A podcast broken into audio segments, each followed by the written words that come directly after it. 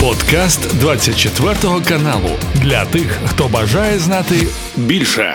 І хотів би вас розпитати, якою є ситуація зараз актуальна от в районі Горлівки. Я так розумію, що ви перебуваєте приблизно там. Останнім часом ми бачили, що погодні умови змінювалися. Зима фактично настала і по всій країні, і на фронті. Зокрема, як це впливає зокрема на роботу саме підрозділів, які із повітря працюють і знищують ворога? Да, ви праві скажу не тільки зима настала. В нас за останні два тижні вже три рази настала зима і три рази повернулася осінь. Е, Воно так трохи змінюється. Е, В нас тактично і позиційно на сьогоднішній день без змін смуга, яку тримає наш підрозділ. І як я вам повідомляв раніше, вже більше місяця має відрядження до роти ударних БПЛА. Тому концентрація наша максимальна на техніці ворога, яку вони підтягують на наш напрямок, і на техніку, яку вони тягнуть в бік Авдіївки. Ще намагаємося співпрацювати, бо ми дуже добре налагодили. Е, в сфері FPV, саме дронів камікадзе, е, співпрацю з бригадами, які стоять саме в Авдіївці. Тобто є фланг, звідки ми можемо відкривати їм е, те, що куди не дотягуються їхні розвідні БПЛАшки, то ми можемо їм відкривати з нашого флангу, щоб вони розуміли, куди там наносити ураження, куди летіти цими FPV-шками. І самі також намагаємося знищувати техніку, яка рухається в їх бік. Але ви дуже правильно підмітили, сказали, що погода тут не може не впливати на роботу. Бо, попри всі їх там технічні характеристики, попри те, що ми підлаштовуємо максимально під умови, в яких ми діємо, ну ось за останній тиждень вже напевно дня чотири було, коли пориви вітри були такі, коли просто не те, що небезпечно вилітати, тому що ти можеш втратити пташку, а те, що при такому вітрі е, пташку за вихівкою може, не дай Боже, занести на наші позиції. Тобто певна небезпека в цьому є. Але скажу вам, що за цей місяць е, штурмів Авдіївки і активних дій е, було і вражень, і помилок стільки, що іноді потрібен час, отаких два-три дні якогось там туману, дощу чи ще чогось, коли ми не можемо літати, для того, щоб проаналізувати і провести роботу над помилками. Зрозуміти, що було не так, чому не вдалося, е, тому що за ну, якщо ще на початку праці можна було ссилатися, посилатися на непрофесійність саме пілотів, то на сьогоднішній день, коли є вже хлопці, які вражають там машини на ходу на скорості на швидкості 80 кілометрів, е, вже намагаємося шукати, де саме технічні прогалини в нас і е, чим підсилюється ворог та як вдосконалюється в плані рибокерерів. Тобто така робота по 2-3 дні, коли погода дозволяє нам не літати, вона також дуже потрібно. Ну, звичайно, треба іноді сісти переосмислити ситуацію і покращитися і рухатися далі. Чи користується ворог цією паузою? Чи бачимо ми, що росіяни, от власне, під е, прикриттям цієї поганої погоди активніше тягнуть техніку, аби уникнути наших дронових атак? Ви знаєте, про техніку вам скажу наступне. Всю техніку, що ми бачили, е, той рух, що з нашого флангу, там глибина десь кілометрів 10 була, яку вони тягнули в бік Авдіївки. Е, вони її активно тягнули, не приховуючи перший там тиждень, і то, напевно, днів 5, навіть не тиждень. Е, наша рота доволі активно попрацювала по їхній техніці. Знищені були і буханки, і пушки Д-30, і танки, і сонцепьок один був саме нашим підрозділом знищений.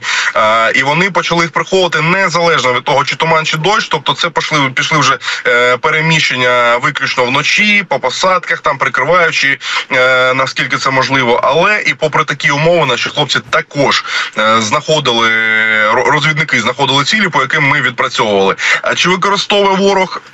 Ці паузи для того, щоб підвищити якість своєї праці, я вам сказати не можу. Бо розумієте, коли туман і дощ там іде на сьогоднішній день та підтвердження ураження. Сьогодні ж немає тієї історії, яка була там при другій світовій війні, коли розвідник десь там сидів та передавав дані, чи уразили, чи не уразили, і це е, термін там від сигналу був ну добу, там може дві доби. На сьогоднішній день е, всі ураження підтверджуються як з нашої сторони, так і з ворога. Це не секрет розвідними БПЛА. Тобто висить пташка, яка бачить, коригує міномети, арту і так далі. Так, от коли туман і дощ, такі пташки не можемо запускати ні ми, ні ворог. Тому на паузу вимушені ставати і вони, і ми. А от чи використовують вони це там, е, так як ми, щоб попрацювати над своїми помилками, я вам сказати не можу. Тому що все, що ми бачимо на сьогоднішній день, це величезні толпи особового складу, які вони відправляють під е, Авдіївку. Я вам скажу Дуже хотів проговорити це е, за весь час там е, повномасштабного вторгнення. За весь час скільки я в пікселі. Я трохи менше року там е, напередку. Я не бачу ще жодного разу своїми очима з мавіків такої кількості трупів заваленої землею, як те, що на підступах зараз до Авдіївки. Я просто це три три дні назад. Я побачив вперше, там коли трошки була можливість наблизитися туди і приблизити зумом. Я вперше побачив таку кількість е, е, ворожого особового складу, яка лежить просто вкриває землю. Ну, та власне і військові оглядачі, аналітики стверджують, що зараз Росія вийшла на пік їхніх втрат взагалі від початку повномасштабного вторгнення. Тобто, вже там здається, британці аналізували, що більше 900 900 е, вбитими щодня втрачають росіяни, і всі графіки, от помісячні за цей рік за минулий, вказують на те, що зараз найбільше втрат щодоби у росіян взагалі в ході всієї військової кампанії.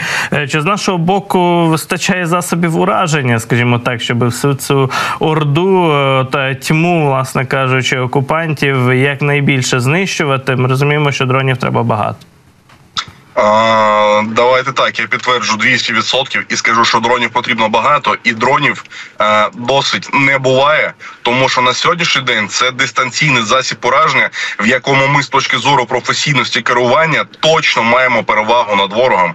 І використання дрону камікадзе, який б'є як особовий склад, а, так і техніку, і важку, і легку. А, ти же не виходиш в пряму бачимість з ворогом. Ти можеш ним керувати десь більш-менш безпечного бліндажу, куди потрібно влучити тільки артою, так щоб тебе там знищити. Тобто кулі ти свистять над твоєю головою. Це в більшості випадків, бо бувають випадки, коли там в екстрених ситуаціях потрібно діяти там і не шукаючи бліндажу, розклалися, вилетіли і так далі. Це але це буває рідко. Перше, це безпечніше для нашого свого складу. Друге, це дозволяє, я ж кажу ще раз, підкреслю, завдяки нашій професійності на 2-3 голови вище ніж ворога е, вражати їх, тому що міномети, арта в екстрених умовах, коли працюють і реби, що не дуже втримаєш розвідну. Е, пташку. Це все е, воно таке, знаєте, більше схоже на шквальний вогонь, який попав, не попав. То дрон FPV на сьогоднішній день з 10 пташок на 9 влучає і в особовий склад, і в техніку, і так далі. Тому дронів забагато не буває. А от з точки зору арти і всього е, іншого, арта, міномети,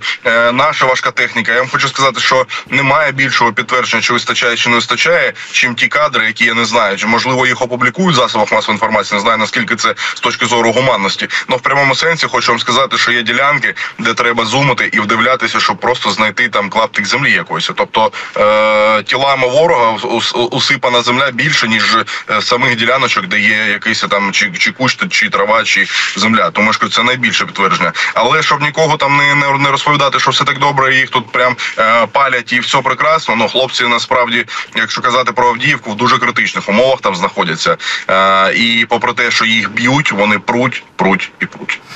Ми так знаємо і чуємо власне відгуки наших військових, опис того, що відбувається в районі Авдіївки, коли ворог там іноді по живій селі в п'ятеро переважає кількість наших оборонців цього району. І очевидно йде мова про і поповнення наших резервів е, на майбутні е, місяці кампанії. От ми бачимо, власне кажучи, ті ж прогнози, які в західній пресі з'являються. Wall Street Journal з великою статтею вийшли вчора про те, що, хоча Росія, нібито на думку от їхніх там аналітиків, оглядачів, які навіть їздили на передову на фронт, не матиме шансів для значних проривів для того, аби окупувати, зокрема, Донеччину цієї зими. Однак е, виглядає так, що через е, певну кризу ресурсів із нашого боку, по перше, і затримку з постачанням боєприпасів, техніки заходу і е, людську перевагу, от саме в живій силі з боку росіян, Україні потрібно буде витримати цю зиму в обороні і укріпитися. Про фортифікації вже і президент вчора говорив, що ми укріплюємо фортифікації. Як ви ставитеся до цього питання? Власне кажучи, необхідність перейти до оборонних дій, бо з одного боку, ніби є ця загроза перейти у тривалу війну на виснаження, про що і Валерій Залужний писав, що це проблема. Тривала позиційна війна. Росія власне розраховує нас в неї втягнути. А з іншого боку, ну так зараз складаються обставини. Послухайте, ну ви знаєте, я думаю, е, все що зараз скажу моя особиста думка, бо я не претендую на роль там е, військового експерта. По перше, я думаю, що в затяжну війну нас вже втягнули. Це перша історія. Друга, попри те, що дійсно ми знищуємо ворога великими кількостями, давайте не соромитися казати правду про декілька фактів, не домислів, а фактів. По сьогоднішній день в держави ворога немає ніяких дефіцитів з бюджетом. Ми це знаємо. Пів світу купляє в них нафтопродукти, тобто долари в державу цю е, як капали, так і капають. Допоки туди будуть сипатися трубою долари, допоки в них і буде працювати ВПК, допоки вони будуть виробляти БК. А з людським ресурсом знову ж давайте казати справедливо, чесно, як воно є. Е, так в них е, призовний там потенціал резервістів куди більше ніж нас. Тому, попри те, що там е, тримаємо, знищуємо і так далі, ВПК в них працює з особовим складом. Питань немає. Тому люба затримка для нас з постачанням БК нашій державі, вона не просто там трошки призводить до якихось негативних наслідків, а вона може одного разу просто послугувати е, повним переворотом ситуації, яка є напередку. Переворотом я маю на увазі в інший бік перехоплення ін ініціативи. Тому то, що оборонна позиція, звісно, оборонна. Е, давайте не забувати про те, що на сьогодні відкрити там три перші позиції в Гухол, якщо заб'єте, російська армія так і залишається вважатися другою армією в світі. Ми повинні розуміти, кому ми протистоїмо, і потрібно е, ми повинні трезво дивитися на те, що нам потрібно задля перемоги, задля того, щоб тримати цього ворога на одному ентузіазмі, тому що наші круті хлопці е, витворяють в Авдіївці те, що робили в Бахмуті. Ну далеко ж не поїдеш. Е, звісно, там може для якихось великих проривів, е, щоб пройти якихось якимось маршем, в них вже потенціалу і немає. Ми це бачимо. Але отак поступово я ж кажу, це дуже зрозуміло і логічна логічний ланцюжок. Їм капають долари. Вони за ці долари виробляють зброю з цією зброєю їх наступальний потенціал е, в площині особового складу іде і відвоює ці метри української землі. Їм не важливо, якою ціною, якою кількістю трупів вони її засипають, але вони йдуть і по метру від, відвоюють і захоплюють. Ну і вчора Путін уже звертався. В нього була промова там на якомусь РПЦшному е, з'їзді Шабаші про те, що по вісім дітей треба родити росіянкам. Е, наступний рік рік сім'ї вже план поставлено. Сім-вісім дітей каже, давайте возрождати ту традицію позицію. Це очевидно, що вже на майбутнє він планує, може планує жити вічно, власне, і збирати ще нові і нові армії для е, атак нових і битв, скажімо так, за Донеччину. Ну і про 400 плюс мільярдів е, закладених у бюджет Росії на наступний рік, саме на війну, більше третини витрат е, бюджету. Ми так само читали і знаємо. Справді ворог по серйозному готується вести цю війну на роки.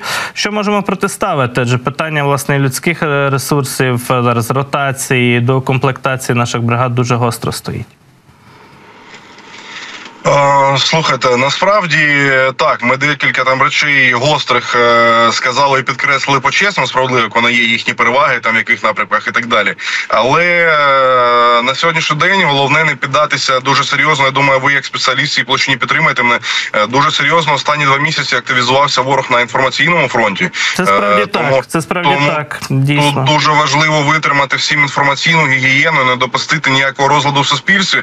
Бо я хочу, щоб всі зрозуміли, що це не абстрактна така е, штука, яку я зараз назву зброя, яка є в нас, якої ворога немає, попри те, що в них є ядерна зброя. Вони досі за два роки війни не змогли об'єднати своє суспільство. Те, що сталося з нами на другий день війни, це не я ж кажу, не абстрактне поняття там про щось е, таке мниме. Це реально те, що є. В них немає таких е, волонтерів, як у нас, які би привозили нам по 200 дронів FPV, на секундочку. Це 5 мільйонів гривень. Е, виходять на зв'язок люди і кажуть, 200 FPV-шок ми поставляємо, дайте ТТХ і через неділю ці впівішки вже в нас. В них такого немає.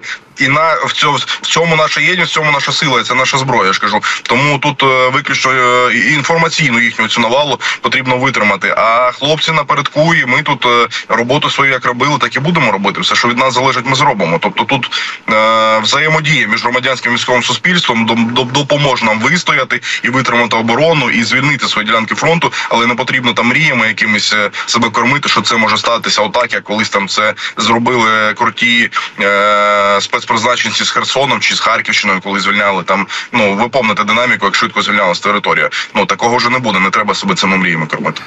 Іване, дуже дякую. Справді у єдності сила і в такому відвертому чесному погляді на ситуацію. Обов'язково переможемо. Маємо триматися разом і наближати перемогу. Дякую дуже за можливість поспілкуватися і за все, що робите для звільнення нашої землі, нашої батьківщини. Дякую дуже. Дякую вам.